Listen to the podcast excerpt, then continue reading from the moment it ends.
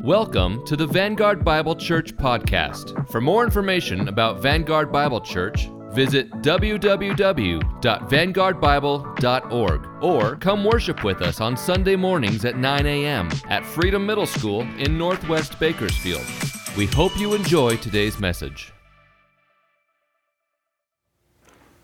Good morning. Everybody hear me? Sweet. So I can't see you guys. Like the light is perfectly like, um, and it's great. I mean, I don't know if it's good for you guys. You guys can see me, um, but so I'm probably not going to make a lot of eye contact today. It's not personal. So yes, good morning. I'm so thankful this week. Um, so my commute got shorter this week, if you haven't heard. Um, so I believe I looked it up, and it's now 1,041 miles shorter to get here to preach. So that is great. I'm so excited about that. and yeah, we are glad to be here with you as a family. Um, I'm so thankful. I know many of you, if not all of you, have reached out to help us, to offer help um, with our move. And um, we're in a weird position where um, we have nothing to do. So it's not that we don't want your help. Uh, we, we can sure use help at some point, but there's just not much to do. Our house is empty and our stuff is not getting here for hopefully the end of next week. So that's, that's just where we're at. So if you like hearing yourself like echo, you can come over, and there's plenty of that in our house. And so we are ready as a family to transition into this new season, transition into having you guys as our new family, which we're very excited about. Um, one thing that makes me so happy, um, don't want to get teary, um, like my, you know, especially like my kids just saying how nice everybody at this church is you know and, and it's true and it's just it makes me feel so great that, that they feel that from the church already.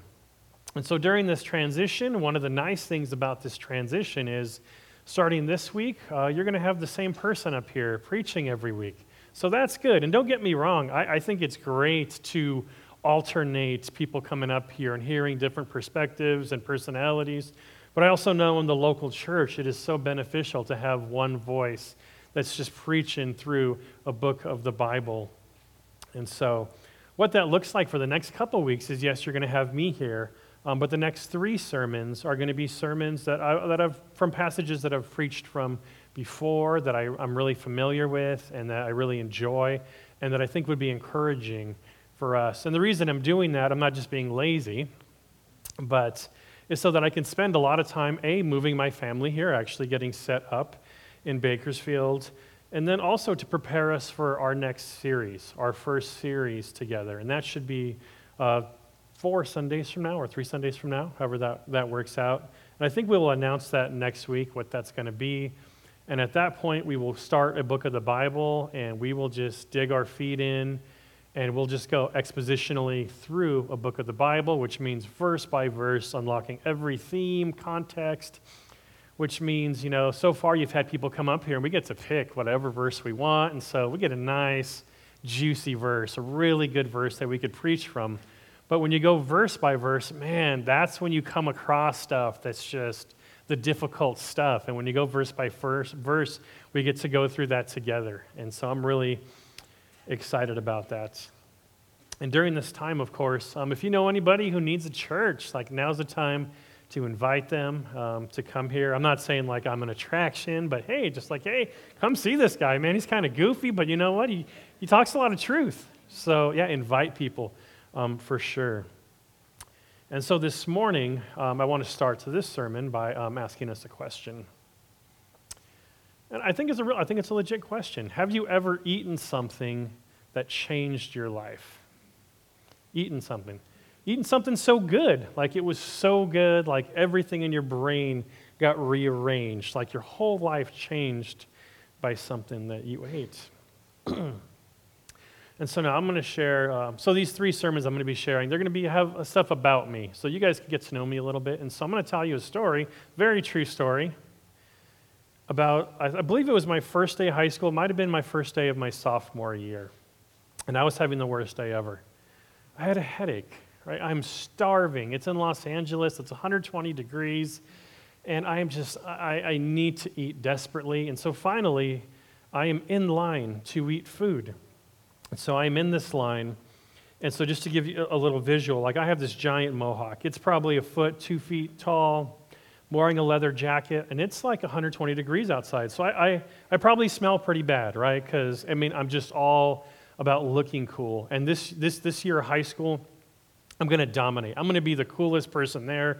Everybody's going to think I'm cool and be afraid of me and want to be my friend. And so I'm committed to like wearing this leather jacket all year long.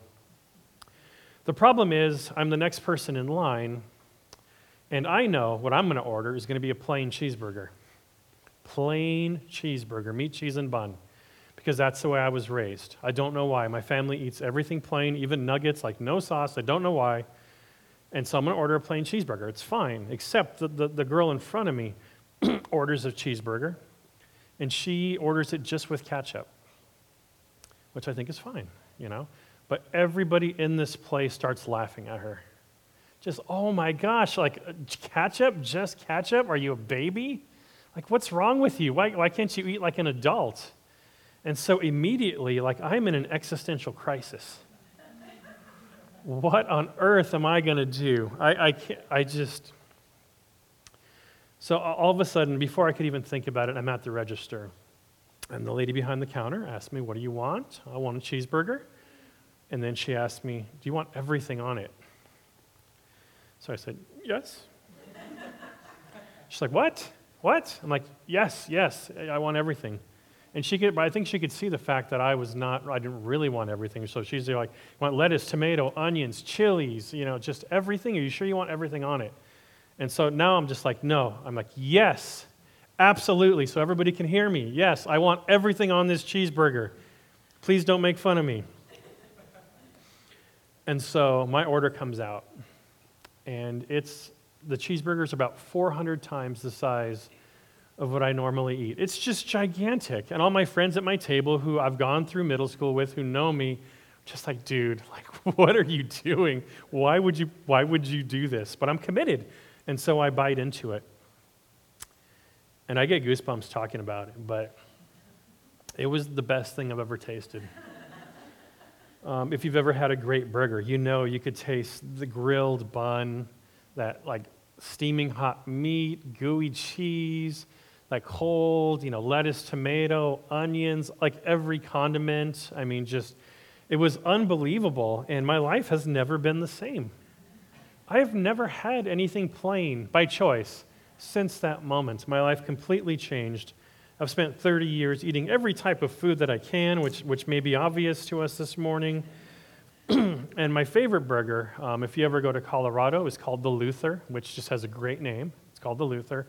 And so it's a cheeseburger with an egg, egg and bacon on it, with two glazed donuts for the buns. And that, that is, it's a great cheeseburger. so, yeah, why do I share this silly yet true story? Very true story. It's because I think a lot of us here are like I was that day, and that was starving, right? Spiritually hungry.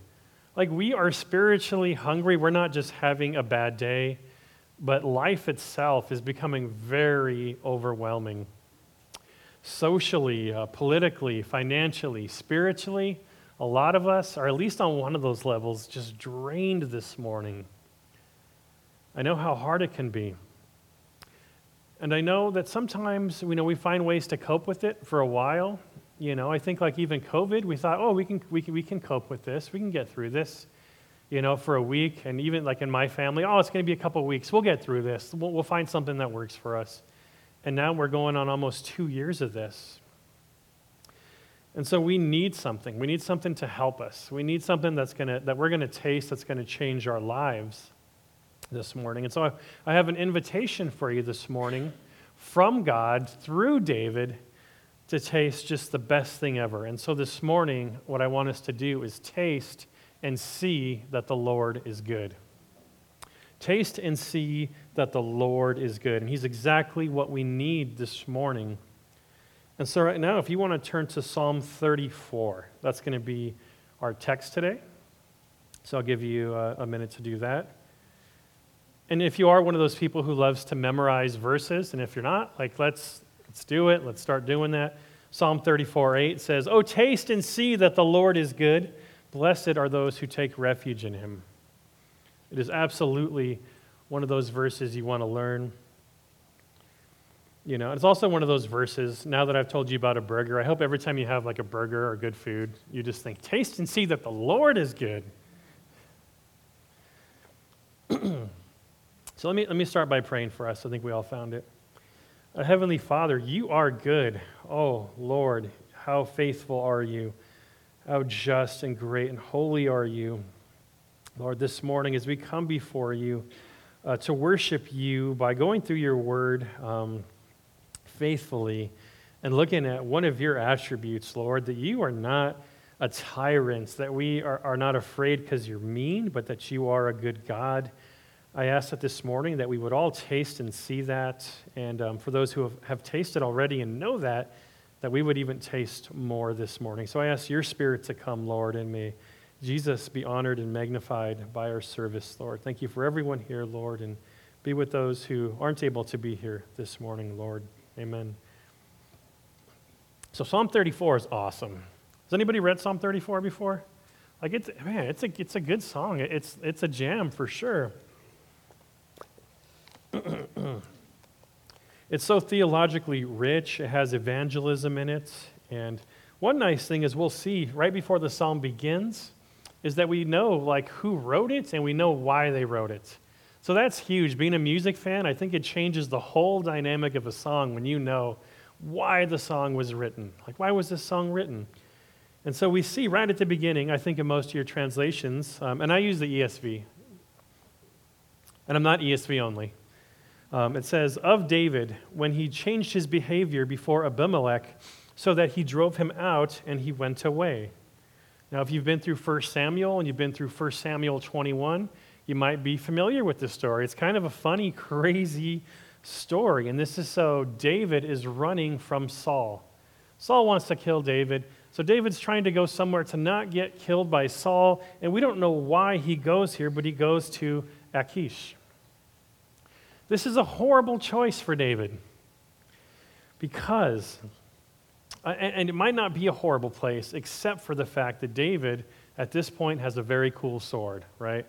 It's this giant sword that he's carrying around on his back. It, ha- it would have to be on his back because we know that it's just this enormous, elaborate sword. And the problem is, this sword David is carrying used to belong to this giant warrior named Goliath which sounds kind of cool, right? It's, a, it's like what a trophy to carry around Goliath's sword. But you don't carry that sword into Goliath's hometown.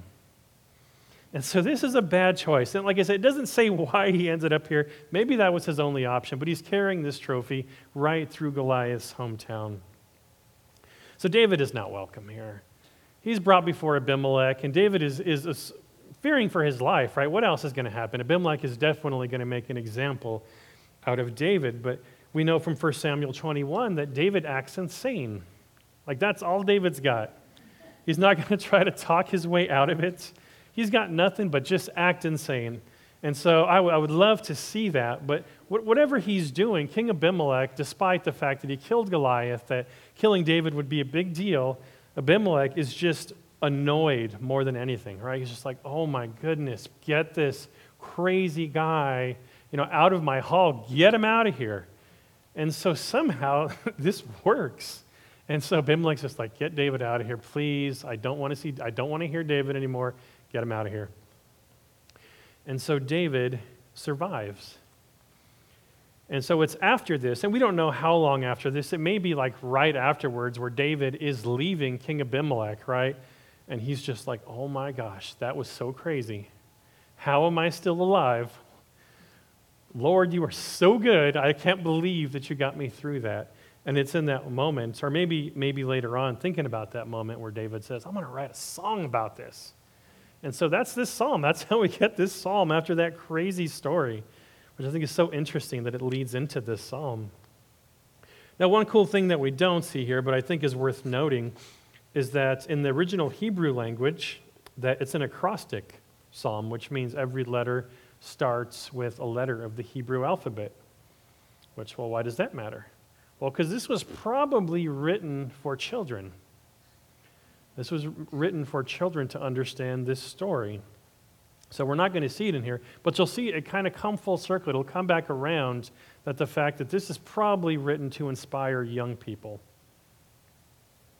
And so this morning, what we're going to do going through this, since we're not going to go through the Hebrew alphabet, promise, uh, is we're going to go through it stanza by stanza. So you should have six stanzas in most translations. And what we're going to do is we're just going to go through each of the six stanzas, um, each of them just a tiny bit, at least a tiny bit, and then some a little bit more. And then in the third one, we'll definitely take some time and sink our teeth into that third one. So the first thing I want to look at is the first stanza, which is verses 1 through 3, where it says, I will bless the Lord at all times. His praise shall continually be in my mouth. My soul makes its boast in the Lord. Let the humble hear and be glad. Oh, magnify the Lord with me. Let us exalt in his name together. And so the first stanza is an invitation, right? David saying, Come on, guys, like you're invited. Like, let's magnify the name of the Lord you may be asking yourselves, is it possible to magnify the name of the Lord? Like, why would we magnify the name of the Lord? Does God need us to magnify his name? Why exactly are we doing this? And so I would just say no. God does not need our affirmation. God has all the glory, whether we give it to him or not. And, and here's the thing God's love tank is not empty. And I think we need to understand like God doesn't have this love tank that lasts about six days, right? And then we meet on Sunday just so we could, you know, get God by, fill his love tank to get by another week. But instead, it's us. Like we have to meet at least once a week in worship, if not more, because it's our love tanks that are filled when we worship God. And it doesn't really, I think, make sense to us, but that's the way it works. The more we magnify God and put our perspective in line with the glory of God, it's actually us who gets filled up. So it's just like win win. So it's, it's such a great thing. And so this morning, like I, you know, if you need perspective this morning, it's like magnify the Lord, be humble. It just says be humble and worship God. That'll give you perspective. Hey, stop thinking about what happened at work. Like we're here, church, we're here this morning. Stop thinking about everything else. Let's magnify the Lord this morning and just spend this time getting everything else in perspective. So, next, let's look at stanza 2, verses 4 through 7. I sought the Lord, and he answered me and delivered me from all my fears. Those who look to him are radiant, and their faces shall never be ashamed. This poor man cried, and the Lord heard him and saved him out of all his troubles. The angel of the Lord encamps around those who fear him and delivers them. And so, stanza two, what we have is a story or a testimony. And so, David is talking about this situation, which we, we already know from the beginning what happened, but he's saying, This is what actually happens, like behind the scenes. I cried out to the Lord. The Lord delivered me from this. And so, David is saying, I've tasted. This is how I've tasted the Lord is good. I was in this insane situation, and the Lord delivered me from it. He delivered me from fear and shame and trouble. And I think this is such a practical way for us here this morning when we consider like evangelism. Because I know sometimes it's hard to share our faith because, you know, like me, you, you want to take everybody down Romans Road, right? You want to hit every theological point in trying to get somebody saved. You know, you want to have the whole presentation. And yet, what I think we could learn from here, just very practically speaking, is just giving credit to God where credit is due. And so I know uh, just in my own life, I'm sure in yours, there's been moments you've gone through things where Jesus has helped you. And so I think it's very easy when somebody says, How's your week going? How's your day going? And, you know, we have you know, these, these answers like, Oh, it's going okay, or you know, or you know, living the dream. You know, I don't think you're supposed to say that anymore, but, but we have this opportunity if somebody's asking you and they're asking you, what's going on with you? How are you doing? It's a great opportunity, you know, whether it's good or bad, to talk about your faith. And so, even like in this situation with David, which is a crazy situation, like he's not embarrassed about it. Like he's, I went through this crazy thing. It should have been embarrassing for him, right? I mean, it would be embarrassing, I think, if I said, hey, I went to this meeting and I just acted crazy and they kicked me out. Praise God you know, but he took that opportunity. Like he wrote a song about something that happened. And so I think for us this morning could be so encouraging just to be honest with people. You know, when we're going, going through something good or bad, and just share our stories, right? Give Jesus credit. Like, just bring Jesus into the conversation. Nobody is starting a conversation in our lives outside of people we know at church. Like, hey, let's talk about Jesus. It's like, no, let's talk about sports, movies, anything. Nobody's saying, let's talk about Jesus. So if we have that door, and if somebody asks, man, let, let's bring down that door and let's bring Jesus into that. You know, and don't worry again about sounding silly. You, nothing you went through is sillier than what David just went through and is bragging about.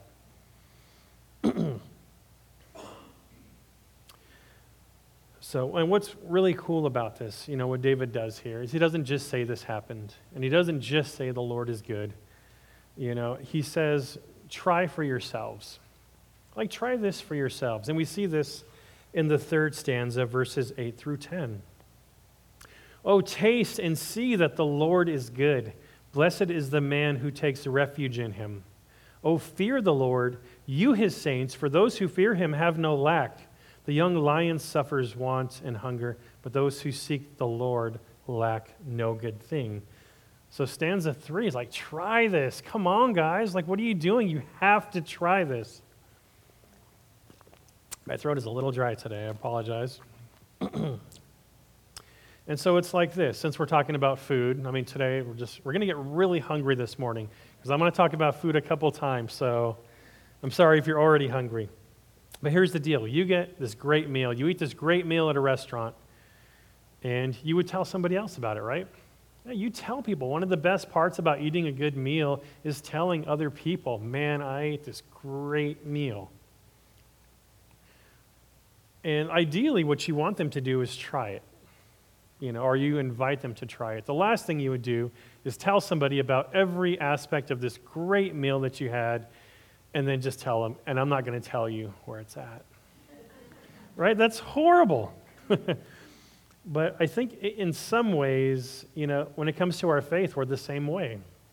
We have a great God. We have the best God, the one holy, true, living God. And yet, in some ways, when we don't share our faith, we're, what are we doing? We're just saying, this is so great. We can come Sunday morning and praise, but I'm not going to tell my neighbor. I'm not going to tell my friend who's hurting. I'm not going to tell people that I know are searching for truth, that are taking a philosophy class, you know, that, that are exploring spirituality. It's like we have to tell them. Tell them about the Lord's goodness. Like, taste, guys, come taste and see. Invite people to come to Jesus. I mean, I know just from being here a couple days, people in Bakersfield need Jesus. You know, I know from being in California years ago that people in California need Jesus, and all the earth needs Jesus. And so we have to, we have to bring, right? Bring the gospel to people, not be ashamed of it, and invite people and tell people, like David's here, why it's good. It's not just, oh, these burgers are good. It's like when I was explaining the burger earlier. It's like, no, explain it. Explain it why it's good. So, in light of this invitation to taste and see that the Lord is good, I thought, well, there's two things you should probably figure out about this, right? And that is, what does it mean to taste, right? Because it sounds a little awkward right now. And then, what does it mean that the Lord is good? And so, let's start with what does it mean to taste?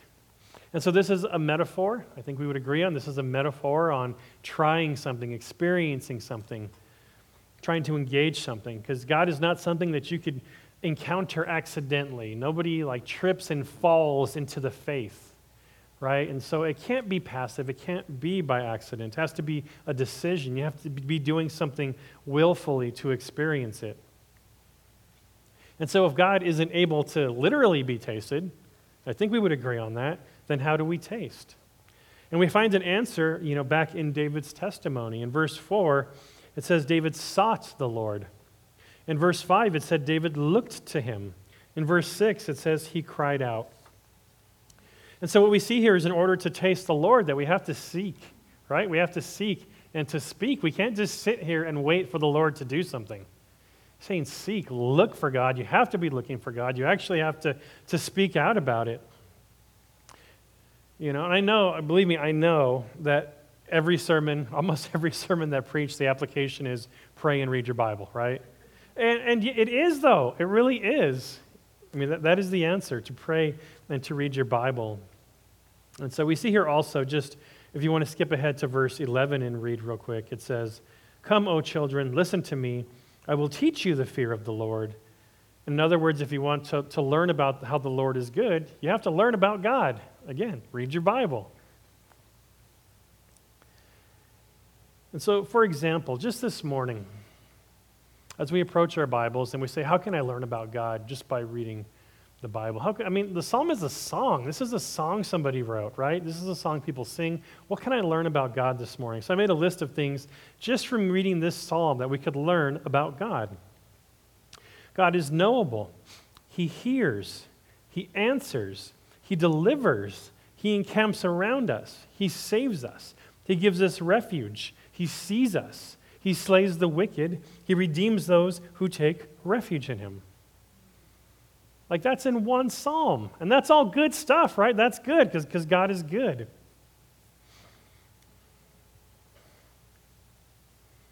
Now, maybe this morning you're saying, well, James, like I've read my Bible, I've read it cover to cover. I've prayed. I don't think God's listening to me. and so, why, why do I read the word and I don't see all that stuff about God? And so, this morning, what I would say is in order to taste that the Lord is good, to taste, to actually taste and not just read and pray, is that you have to have faith, right? You have to have faith. You have to seek with faith. And I want to show you some verses that support this, like Matthew 21 22. And whatever you ask in prayer, you will receive if you have faith. And so, if you want to know God and taste God, you actually have to try and have faith in God, to actually reach out to God. You, know, you hear people talk about how they, they try to go to God, they've prayed and done all that stuff, but they didn't really do it with their entire selves. It's like, well, I prayed this prayer and nothing happened. It's like, did you get on your knees? Like, did you open your soul? Did you seek God, or did you say words actually, assuming even to begin with that you're not going to get answered? Because that prayer is not going to get answered. Hebrews 11:6 it says this, and without faith it, it is impossible to please him, for whoever would draw near to God must believe that he exists and that he rewards those who seek him. So if you want to get nearer to God, closer to God, seek God with faith. So, again, with the food, question Does anyone here love ice cream? Yes, yes. And so let me tell you, I, I, think like me, probably you have your favorite flavor, you have your favorite shop, you know what you're going to get. But you may have heard about a different flavor that's really good. But you don't want to commit to it. Like, you don't want to commit to an entire scoop when you can have a scoop of your favorite already. Like, you're not going to try an entire scoop of something else, even though you've heard this other scoop, this other flavor is life changing. It'll change your life if you try it. So, how do you try that other flavor of ice cream? How do you sample to see if another flavor of ice cream is good? Anybody? Sample spoon, yes. You need the sample spoon. And so this morning, that sample spoon, I want to say, is a lot like the way faith operates in our tasting of the Lord. It is through that spoon that we can actually taste. Otherwise, it's just there. We could say we want it, but we don't actually taste it unless we get that sample spoon, that faith, that faith that actually brings it from something we could see and brings it inside of us to allow it to transform ourselves. And where does that spoon come from? It comes from that person behind the counter. Like, God bless those people. I mean, just, yes, for giving us the sample spoons, but man, I just, people who want ice cream and want it now. And so you have to get that spoon from somebody, right? Because we don't have that spoon. Nobody just is born, you know, with a sample spoon. We don't come with one. And so you have to get it from somewhere. And so what's great about God, talking about God's goodness, because God is good, is that God is the one who hands us that spoon. So it is the Lord. It is the Lord who's saying, Come taste. Like I I am the Lord, I am good, come taste this. And knowing that we are, that we are fallen and broken, He's the one that's handing out that spoon, giving us the faith to taste Him, that He is good, and it's a gift. Again, we see this clearly in Ephesians 2 8 and 9, where it says, For by grace you have been saved through faith. And this is not your doing, it is the gift of God, not a result of works, so that no one can boast. Which means when you tried before and you read your Bible and you prayed and nothing happened, you were disappointed. But when you receive that gift of faith, when you have that spoon to taste, it changes everything. So now when you pray, right, when you pray, it's not like you're just listening to yourself talking to open air, but you can feel the presence of God. And we'll see in a couple verses that presence of God is actually there. And so you feel that intimacy with God. You know that the Lord is hearing you. When you read the Bible, when you do it with faith, instead of just reading it as a textbook, but with faith that this is true, that you believe that God is real, and this is the Word of God, it changes everything. When you read Genesis, instead of being kind of this wacky sci fi fantasy story, it's like you know, like every cell in your body was, is like, yes, God created me. God created me which means I have a purpose. Like I have, I exist for a reason specifically, and I have a purpose in this world, and it changes everything. It transforms your life by tasting that. When you read, a, go into the Gospels and the New Testament, and you read about Jesus, you go from thinking Jesus is just, yeah, he's kind of a cool teacher. You know, he's up there, you know, with Gandhi, and he's definitely a cool teacher. But when you have faith, you see him as the good shepherd, as the great savior, and you know he saved you epically, cosmically saved you. And you can only see that and know that, which is important that you know that when you taste with faith. So, this entire psalm is a de- declaration of David's faith. Not only in that God is good, like doctrinally speaking, but that he's so good that you have to taste. Like he's so good, and David is not, he's not going to be a jerk, right? He's saying, guys, there's plenty, there's plenty of the Lord to taste. So approach the Lord, taste the Lord, because he's good. But what does it mean that the Lord is good, that God is good? Does it matter that God is good? Should we worship God? I talked to somebody recently who's like, even if God exists, I don't know why I should worship him. Well, it's because he's good. And so, just to frame this, and maybe, maybe you guys have, have heard about this um, happening in China, where there's people being denied their basic needs. And so, I'm not sure how it works with the government um, specifically, but basically, um, goods are given out, services, um, food, uh, medical aid. They're given out to people for being citizens of China unless you worship God, unless you worship the one true God of the Bible, in which case you no longer get those. And so, in order to get those, if at some point you get hungry enough, you know, or you're sick enough, and you have to make a decision, the way you get back onto that list to get your stuff there is to reject God and not only reject God, but fall down and worship the emperor of China. So, all over China, the emperor is being worshiped, right?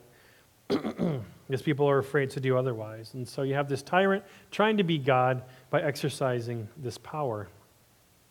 And I mention this because if anyone could ever genuinely like play a card, right? Play a card that says, I am God, I created you, I can destroy you unless you worship me. It's our God, right? Because he could literally play that card because it's true.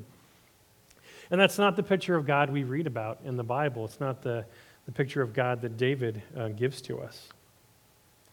Because God does want our worship. You know, God ha- deserves our worship and glory. Because he is good. He's not like threatening us if we don't worship him.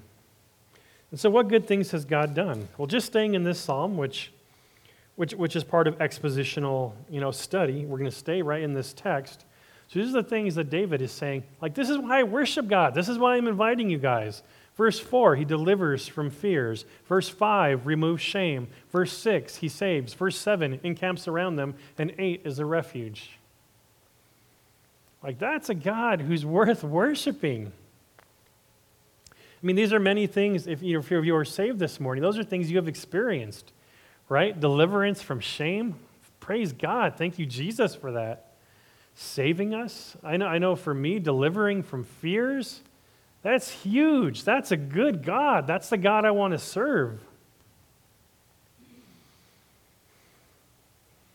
But what makes those things good? I mean, we still we still have a problem here. I mean, what makes those things good? What is the standard of goodness? That is a tough question, right? That's the question that everybody is wrestling with in this world today. And those of us here this morning, we know that God is good. And so the standard of goodness is God Himself. And I know people would accuse us of circular reasoning, but also if you were to list out, if we were to, to, to, get a chalkboard out and list out things that we thought made somebody good, we would say things like love, justice, mercy, patience, which God, oh, do I test God's patience, and His kindness. So all the things that we would say are good are all things that God is, right? So God is good. Now, I wanted to share a couple quotes this morning. This is the first one from A.W. Pink, um, theologian, about around late 1800s, early 1900s.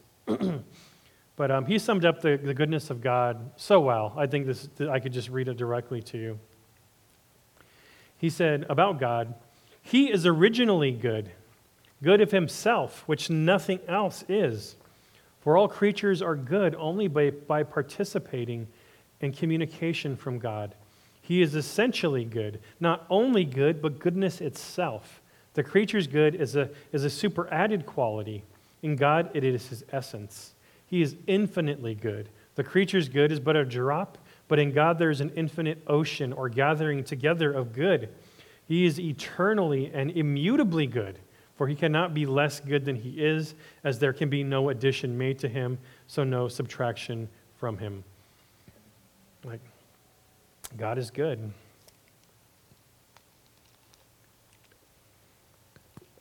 Now, one thing I think is amazing here about David, as we, as we know uh, about David, is like this guy would write songs and write poems, and his whole life was about God, worshiping God for God's goodness, right? what blows my mind is that David never saw Jesus. I mean, I get that he was born before Jesus was born, that makes sense. But can you imagine somebody like David being around somebody like Jesus? I, I think David would not had to have acted crazy. I think David would have been absolutely crazy, mad, excited about Jesus had they met. and I say that because over and over, David talks about God's goodness, right? How God's goodness is manifested in his life over and over. And Jesus is the most potent expression of God's goodness. And so, for us today, the way we encounter God, when we encounter Jesus, we are seeing goodness in its greatest, purest, most potent form and expression. At the same time, that's why a lot of people hate God. That's why they hate the name Jesus. You can't be around something that holy and pure and good. You know, you, you can embrace it and then, you know, woe is me, I want that, repent. But, you know, for so many people, it's, it's so good that they hate it. And that's why people are offended just hearing the name of Jesus. It is so good. It brings to light stuff in people's hearts and minds they don't even know is there. And that's why the name of Jesus is always, you know, it's either praised or it's a curse word, right? I mean, that's the way you hear it. It's never just casual. and so the things that David points out here, that he's delivered from fear, that the shame is removed, and that he's saved, are the same things this morning that, that God has done for us through Jesus, right? So, how good is God? that not only does he give us the standard of good in Scripture, but in his goodness, again, knowing we were going to fall short, And I say, I mean, here this morning, man, I fall way short. Knowing we're going to fall short, he gives the example of goodness in Jesus, in Jesus' life. And moreover, again, knowing that we would still, still not get it, still not be good, he gives us Jesus himself as our refuge and our Savior. And so, if you want to taste and see that the Lord is good this morning, the way to do that is to seek Jesus. now, we're going to keep going in this psalm to stanza four. And I, oh, this, is, this is a good stanza. Um, I, I, chose this chapter because of stanza three, right? This psalm because of stanza three. But stanza four, surprisingly, was the most convicting for me. And I think it's, it's just so interesting. I didn't get it until I prayed and read through this. But in stanza 4, verses 11 through 14, it says this Come, O children, listen to me. I will teach you the fear of the Lord. What man is there who desires life and loves many days that he may see good? Keep your tongue from evil and your lips from speaking deceit. Turn away from evil and do good. Seek peace and pursue it. And so we have a stanza that's about learning, right? Learning about God. And really specifically, we can't overlook the fact that he's talking to younger people, right? To children, to youth, to teenagers, to young adults. Like that's, you know, like I say, we knew from, we, we could infer from the fact that this was alphabetized, that this would be something that kids would memorize. But again, he's coming back and he has this great story so far, but he's like, come on, you know, I know you adults get it, but he's calling out younger people. So, do you guys get it? You guys know how to taste.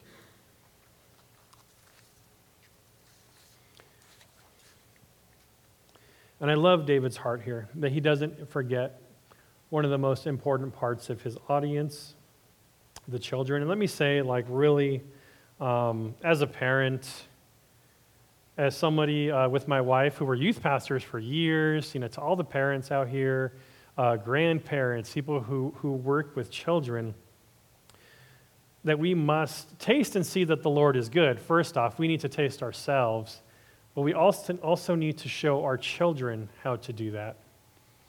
Not just say it, not just model it, but show them. Show them how to taste that the Lord is good. And I confess that I fail often. I fail often in this area because, uh, like many people that I've talked to, we treat our children um, like older children instead of younger adults. And I think we ta- I talked a little bit about this w- when we had that lunch. You know, we, we feed kids off the kids' menu till they're adults. You know, so we, we feed them, you know, happy meals you know, when they should be eating like supersized, like trying, you know, burgers with everything on them. And so what happens is they leave to go to school, and when they don't have to come to church with us anymore, they don't come. And what, the, what are they going to say? Well, I outgrew it. I outgrew my faith. I, I don't believe in that fairy tale anymore. You know, and the problem isn't that God has changed or that God can't meet their mature inquiry because he can, like perfectly. He can blow their minds with his grace and his goodness. The problem is they were never transitioned. You know, Paul talks about it in, in 1 Corinthians, right? Going from spiritual milk to spiritual meat. And so I. I don't want to get on a, a, soapbox, but I mean, I think we spend a lot of time, you know, with our kids watching VeggieTales, right? I know adults, you know, who still watch VeggieTales, like as a source of, of spiritual, you know, food. You know, my wife can tell you, we, we've seen it. Like, I'm not even joking. and so we do that. We do the VeggieTales and the Bible Man and we have fun youth groups. And youth groups should be fun, don't get me wrong. Like, our, our kids hanging out together and having fun is great. Um, one of the youth groups that we were at, they had a skate park. Like, we had a cool skate park for skaters to come. But that didn't help anybody. What they needed, what our kids need, is the living Word of God. What we need is us praying side by side with them and teaching them Like sometimes we don't have the things to say to God. And it's okay sometimes just to confess our anxieties to God. Like, God, I don't get this. God, this scares me. Let your kids see that that's the way adults operate, that adults don't have all the answers. Being an adult coming here doesn't mean that you got it figured out and that you know God perfectly, but show them how to approach, show them how the faith is something that we can struggle with sometimes and, and what that looks like to come out of that as well. Now, one of the things that excites me about this church is there's so many young people. I know we're missing some this morning, but man, I'm psyched. I love you guys. I do. You are a priority in this church.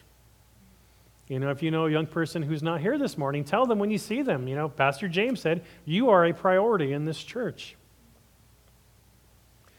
We want to teach you to fear the Lord. We want to teach you to know the Lord. We know, we know that life is hard and it's going to get harder. But we know there's a certain life, there's a certain goodness in life, a way to live life to its fullest that only comes with following Jesus. And so, yes, I mean, we're going to keep talking about it, and you're going to keep talking about Jesus to you and loving you. But, that, but that's just it. It's because we love you. And so I don't know what it looks like yet, but I guarantee you that we are going to have things going on here in this church that are going to be aimed at children, at teenagers, older teenagers, young adults you are a priority, and we do love you here. Now, it's interesting also that David, who wrote this, he did have a son who he taught all this stuff to. So David sung this song because he had a, a, son that he a son that he sung this song to. Try saying that. Um, you know, named Solomon. And in Ecclesiastes 12:1, Solomon said this: "Remember also your Creator in the days of your youth, before evil days come." and the years draw near of which he will say, I have no pleasure in them. And so, man, I wish as a young person, I wish as a teenager that my church had sought me out and taught me about Jesus. I do. I was taken to church here and there. I learned nothing. I didn't like being there. I didn't know why I was there. But you guys are here for a reason. This is the most important knowledge that you can have. And I believe that you are ready for it. It's my heart, my desire as your pastor, for you, the younger generation, to hear the gospel all the time, to know the gospel. So that when you leave this place, there's going to be a day where you're not going to have to come to church with your parents. And I know maybe for some of you, that's just like, yes, you know, but I'm telling you, you need Jesus. And I want you to know when you leave this place, if you don't go to church immediately, what the gospel is when you leave. So you know where to come because we will be waiting for you and praying for you that you will have faith. That is our desire. And so, for the rest of us who already have that have tasted that the Lord is good, and we could already say this morning, the Lord tastes so good, is so great, that we would continue to taste so that we can teach and show all the young people of this church what that looks like. It's exciting, it's not boring. It's not something you just have to do. It is incredible. It is an incredible way to wake up and live life and go to sleep. It is amazing. We have to teach our kids and show them, like my parents didn't that there's a freedom, that we don't serve a tyrant. Like, we don't serve like the emperor of China. We don't serve a God whose foot is about to crush me if I, if I stop talking this morning. But show them that in Christ we have freedom. We have more freedom that you can get anywhere. Freedom, especially to be fearless of anything in life, especially peer pressure. To be free of peer pressure, not have to fear that what anybody else thinks of you. The God that created you, who just holds this universe together just because created you and he knows you and he has you, what are you going to be afraid of? You know, even coronavirus. You know, we don't have to be afraid of coronavirus, right? This church went right through it. Just went. you know, we got it all just about at once, and we're here this morning. And so, so far, we've heard from David, and he's talking to other people. Taste and see that the Lord is good. Learn about God. Children, learn about God. Taste and see that the Lord is good. but the one thing we haven't heard about so far, read about, is where's God? So far, it's just people talking to people. Hey, guys, you should do this. Hey, guys, come taste this. It's like, oh, but where's God when this whole conversation is happening, where this, where this worship is happening? which we see in stanza 5, which is verses 15 through 18. The eyes of the Lord are toward the righteous, and his ears toward their cry. The face of the Lord is against those who do evil, to cut off the memory of them from the earth. When the righteous cry for help, the Lord hears and delivers them out of their troubles. The Lord is near to the brokenhearted and saves the crushed in spirit. So in stanza five, we have God's view. This is great. I love stuff like this. Got to make it a few more minutes. so, what is God doing? He's listening and watching. He's there listening and watching all this takes place. And, and we know it says he's listening to the righteous. So those who have faith. So it says those people crying out, like when he cried out, and when there's people seeking and trying to, to, to seek the Lord, it said, Where's God when they're doing that? And it says God is right there seeing them do that. That is great. It's amazing to me. I don't know about you. It's amazing to me that God cares at all, right? But here he said, he, we, we see that he gives us, gives, gives us faith and he watches over us. So, what is he doing as he's watching and listening? Right? What's he doing? And says, he, he, where, where is he? He's near the broken-hearted and crushed in spirit. And I think this is why it's important when it says learn, right? This is why it's important to learn, even from a song like, like Psalm 34 so that in moments of despair, right, in moments where life is very difficult, where there's a lot of anxiety, a lot of hurt, a lot of pain, and it feels like, where's God? My God, where are you? And it feels like the world is coming in on you. If you have a good theology, right, if you've read Psalm 34, you know that God is near you. In that moment when he f- feels the farthest, in that moment where a lot of people, let's be honest, and this has been researched, when people go through moments of pain and turmoil or something difficult in their life, that is when people often leave the faith. And so, the other side of that, the people who, who have read Psalm 34, who have reached out, tasted they know the Lord is good, know that the Lord in those moments is actually the closest. And so, God communicates stuff like this. Like God has gone out of his way. God didn't have to tell us anything, but here he tells us this morning in those moments when you feel in despair, right? When you're in Abimelech's throne room and your life is flashing before you, God's telling you, I am right there with you. Just know when you don't feel me, when you think, like, where could God possibly be? God is saying, no, just know that I am there in that moment when, when I feel distant to you. And again, this just blows my mind, just that we know anything about God.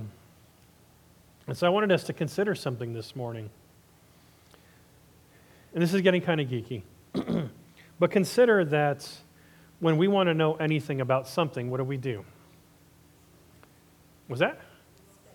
Yeah, we study it, we examine it, we feel it, right? We taste it, we see it, we smell it, so we, we, we can comprehend it. And yet, with God, that couldn't possibly be the case. We couldn't do that with God. So, in order to know God, in order to know this good God that we serve, he had to initiate everything. It was completely on God's side for us to know anything that we know about him. God has revealed himself in creation in so many ways, just, just beauty itself, you know, functionality. He's revealed himself in his word. If you've ever wondered, you know, what's God like? I mean, in one psalm, we've learned a bunch about what God is like, right? That's why we read the Bible, to see what God is like, to know who we are, and to know who God is so that we could live a life that pleases him. All this, all this communication just to get to Psalm 34, just to know so that we would know, so God can tell us that we would know that He's near. And that just blows my mind. To His creation, to one little, I can't even explain how small it would be compared to God, but just go through communicating in so many ways, revealing Himself in creation, in His Word, in Christ, through His Spirit, just to tell one of us this morning, I know what you're going through. I see you, I hear you, I am near you. And I say that to say, again, God is good, right? That's a, no, God didn't have to do anything, but God did something, and that thing He did was good. And so we would all be lost and hopeless if not for God giving us any knowledge about Himself, let alone the best knowledge that He gave us in Christ about His goodness. now, lastly, I want to look at the sixth, sixth stanza in verses 19 through 22, where we read Many are the afflictions of the righteous, but the Lord delivers him out of them all. He keeps all his bones, not one of them is broken. Affliction will slay the wicked, and those who hate the righteous will be condemned. The Lord redeems the life of his servants. None of those who take refuge in him will be condemned. And so in stanza six, we see two paths. I think this is interesting. This is like the taste or not moment. We see two paths right here in the, in the sixth stanza. And so we've heard everything. We've already heard the invitation. We've heard the testimony. We've heard about how good God is. And now it's are you going to taste or not? And it's interesting that right here it says many of the many are the afflictions of the righteous. Now maybe that sticks out to you. I know it did to me because it's like, wait a second, this doesn't make sense. If we're if we're seeking and we have faith, we're calling out, crying out to the Lord, and then it ends by saying, you know, taste of the Lord is good, and you taste, and then it says, oh, yeah, you're going to have affliction. Right? Because it says the righteous, like righteous. You've done everything right. You've, you've answered the Lord. You've tasted the Lord. You served the Lord. But it says the afflictions of the righteous.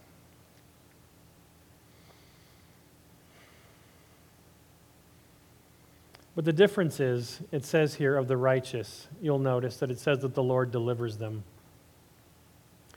which means there's a different ending for the person who goes through affliction, who follows God. You know, whether that's in this life coming through it or an eternity with God, we will come through it. We'll be delivered from it. We have that promise, which nobody else in this world has, which is why everybody is scared of death and dying. It's because they don't know. And we know, like, oh, like eternity is covered. Like we're, you know, I always say we're, we're playing with house money. Eternity is covered. I am confident in that for us. in contrast, in verse 21, it also says the wicked will face affliction. So it's not like just the righteous face affliction, but the wicked. So everybody's going to face affliction in life, but the, the wicked will be slayed. So you have two different paths here. You're going to go through life. Life is going to be hard. The Bible does not say life is going to be easy. Taste and see that the Lord is good. You'll be rich and famous and popular. No, it says all of us are going to go through affliction. All of us are. It just ends very differently for those who follow the Lord. now, whether righteous or wicked, we also experience grace. Because so far, you know, it sounds like, oh, okay, well, it's just everybody's going to face affliction. Bummer. You know, but we also, we, we have common grace. People who serve God, who know Jesus, we all experience common grace all the time. Food, again, food, goodness. Music, art, you know, marriage, relationships, friends, sports. We all experience that whether we are wicked or not. But we also all experience affliction, disease, and loneliness at times. And so the difference is just knowing God, trusting in Jesus, that He is our refuge, that He is our Savior, that we will not be condemned. No matter how much anybody in this world condemns us, and it seems like that's a fun sport for everybody nowadays. You know, in Romans 8 1, it says, again, for people who memorize verses, there is no condemnation for those who are in Christ Jesus. No matter what's happening to you, no matter what anybody says about you. So, what is stopping you today from tasting and seeing that the Lord is good? Do you have ideas about God that stop you? What do you have to lose by putting your faith in Jesus? What do you have to gain? You know, I love the way A.W. Tozer explains how people consider following Christ. He says, Christ walked with men on earth that he might show them what God is like and make known the true nature of God to a race that had wrong ideas about him. This was only one of the things he did while here in the flesh, but this, this he did with beautiful perfection. From him, we learn how God acts towards people. The hypocritical, the basically insincere, will find him cold and aloof, as they once found Jesus. But to the penitent, he will find him merciful. The self condemned will find him generous and kind. To the frightened, he is friendly. To the poor in spirit, he is forgiving. To the ignorant, considerate. To the weak, gentle. And to the stranger, hospitable. And so, so often it's just we have wrong ideas about God. And I don't blame people sometimes when they say, I don't want to go to church. I don't want to serve your God. Because I know that they have no idea who the God is that I serve. They couldn't possibly. And so I would say just, you know, be merciful towards people who reject our faith because they have no idea. Assume, like ask them, oh goodness, if you are brave enough, ask them what they think we do on a Sunday morning. Ask them who we think we serve, what kind of God that we serve. And so often, especially the last couple years, the response I hear when I share the gospel is I can't serve God because he's not good.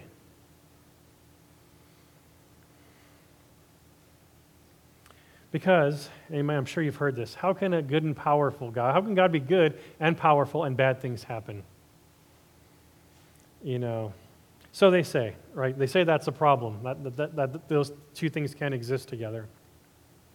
To which I say, you know, my kids hear me say this all the time God is not a genie, for one. We don't serve a genie.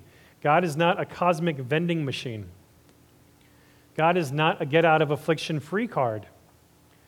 God is not held to our standard of goodness, of whether bad things happen or not, does not affect what God is, who He is. But God is the immutable standard of goodness for all of eternity. God's goodness is displayed to you daily in common grace. God has explained who He is over and over in His Word. And while we were hopelessly bad, by God's grace, He's given us the absolute, absolutely soul saving goodness of Jesus Christ. And so this morning, if you don't know the Lord, if you've never tasted the Lord and seeing that He's good, I invite you to do that, to, to pray and to seek Him out. And if you want, that's something I can do with you. Just talk to me, or I'm sure anybody else sitting next to you. I'm sure that's a conversation we would love to have and help you with. And so I invite you to do that this morning to the children, teenagers, young people here this morning, I say, this isn't just your parents' faith. This is something you can taste for yourselves and see and enjoy now. You can know the Lord now. You do not have to wait to a certain age, adult degree to do that. And I, you know, tell your parents, you know, James said, Pastor James said, tell me more about Jesus, tell me how to know. This is something I need to know. And for those of you who have already tasted, and you already say this morning, you already came in, I already know you know the Lord is good. Maybe this is a season where you taste more. You know, like with my story about that burger, you know, I already loved hamburgers. I already, that's something that was already a fact. But in a moment of crisis, you know, I, I tried something more. I tried something different. I tried a different way to approach. And so this morning, if you already know the Lord, maybe this is just a season where you do something different. Maybe that's fasting, maybe that's being discipled, maybe that's learning church history, taking a class, something where you're going to taste more of the Lord, take a bigger bite, put yourself out there, make yourself more vulnerable, lean into the awkward, and just take another bite just of the Lord's goodness. And so, all of you, church family and friends, people online in the future, my invitation to you this morning is just to taste and see that the Lord is good. Let me pray for us. We hope you've enjoyed this Vanguard Bible Church podcast. You can find more sermon messages online at vanguardbible.org. Have a great week, and we hope we'll see you soon.